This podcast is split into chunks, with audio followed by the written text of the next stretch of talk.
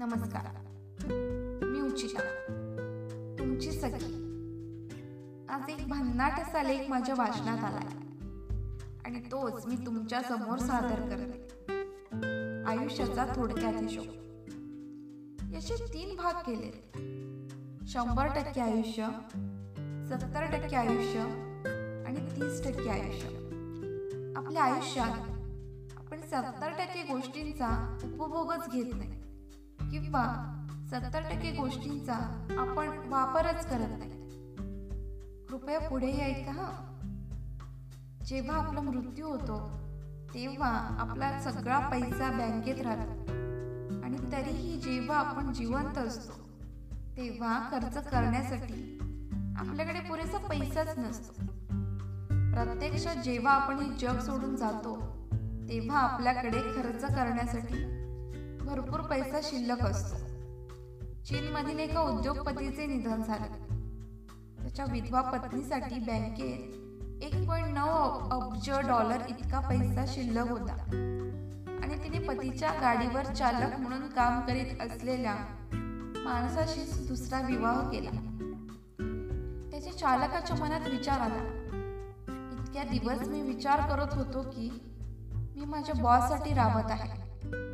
पण आता मला समजले की खरे तर बॉसच माझ्यासाठी आयुष्यभर राबत होता कठोर वास्तव हे आहे की खूप संपत्ती असण्यापेक्षा दीर्घ आयुष्य लाभणे महत्त्वाचे आहे.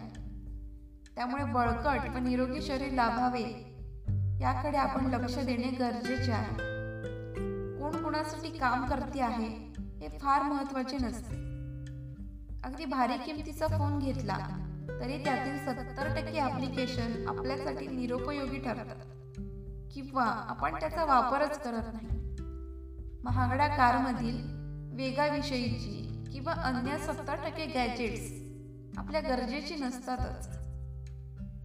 तुम्ही अगदी आलिशान बंगला किंवा अनेक मजली इमारत राहण्यासाठी बांधली तरीही त्यातील सत्तर टक्के जागा तुमच्याकडून आयुष्यभर कधीच वापरली जात नाही. मधील कपड्यांची काय परिस्थिती असते? त्यातील सत्तर टक्के कपडे सुद्धा आपल्याकडून वापरलेच जात नाहीत. आपण आयुष्यभर कष्ट करतो व पैसा कमवतो. पण त्यातील सत्तर टक्के आपल्या आयुष्यातील बाकीच्या लोकांसाठी खर्च होतो.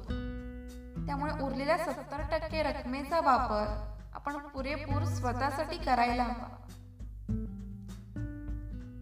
मी काही गोष्टी तुम्हाला सांगते. नंबर एक. तुम्ही आजारी नसला तरी तुमच्या आरोग्याची तपासणी करून घ्या. नंबर दोन. तहानलेला नसला तरीही भरपूर पाणी पीत जा.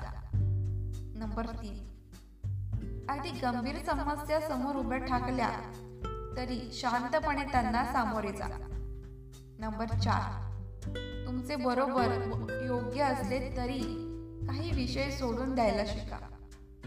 नंबर पाच.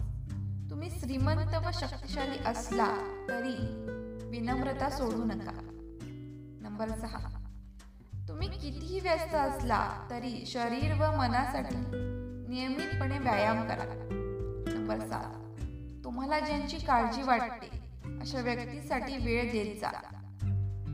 जीवन खूप सुंदर आहे पण ते आपण कसे जगतो? यावर त्याची सुंदरता अवलंबून असते.